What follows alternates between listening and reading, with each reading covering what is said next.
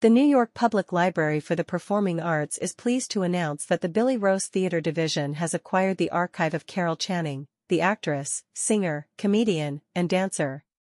The acquisition continues the library's mission to preserve documents of important figures who have advanced theater through the 21st century. Channing's collection will join other titans of the musical theater worlds, including Dorothy Loudon, Elaine Stritch, and Joel Grey. This collection consists of working scripts, photographs, and scrapbooks from productions in which Channing appeared, correspondence with actors and public figures, and video and audio recordings of her performances. The material in Channing's collection significantly extends the library for the performing arts research holdings on women in musical theater, and helps document the life and work of this theatrical icon of the 20th century. The collection is housed in 191 boxes, 9 oversized folders, and 2 tubes. Carol Channing, 1921 to 2019, began her career on Broadway shortly after World War II, and soon became one of the most distinctive and beloved actors and comedians in theater and, later, in film and television. Although best known for her iconic and Tony-winning portrayal of Dolly in Jerry Herman's Hello, Dolly, she is also remembered for her definitive performance of the song Diamonds Are a Girl's Best Friend in the original cast of Gentlemen Prefer Blondes, and as Muzzy Van Hossmere in the film Thoroughly Modern Millie.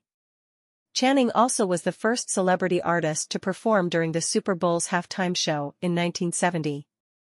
From these roles and the public image that she cultivated, Channing became an icon in the drag community and is often imitated in drag performance.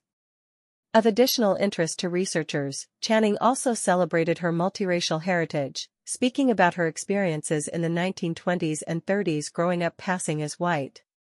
Channing died at age 97 on January 15, 2019. About the New York Public Library for the Performing Arts.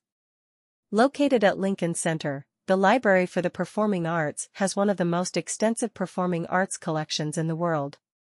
The library is an archive of dance, theater, music, and recorded sound, and our close to 8 million archival items date back to the 11th century and include Ludwig Beethoven's Hair, Clara Schumann's Nibbled Pencils, a 15th-century dance treatise of dance master Guglielmo Ebreo de Pesaro, Anna Pavlova's pointe Shoes, the original set model for In the Heights, and the archives of many masters, including Bill T. Jones, Hal Prince, Jerome Robbins, Arturo Toscanini, and many more.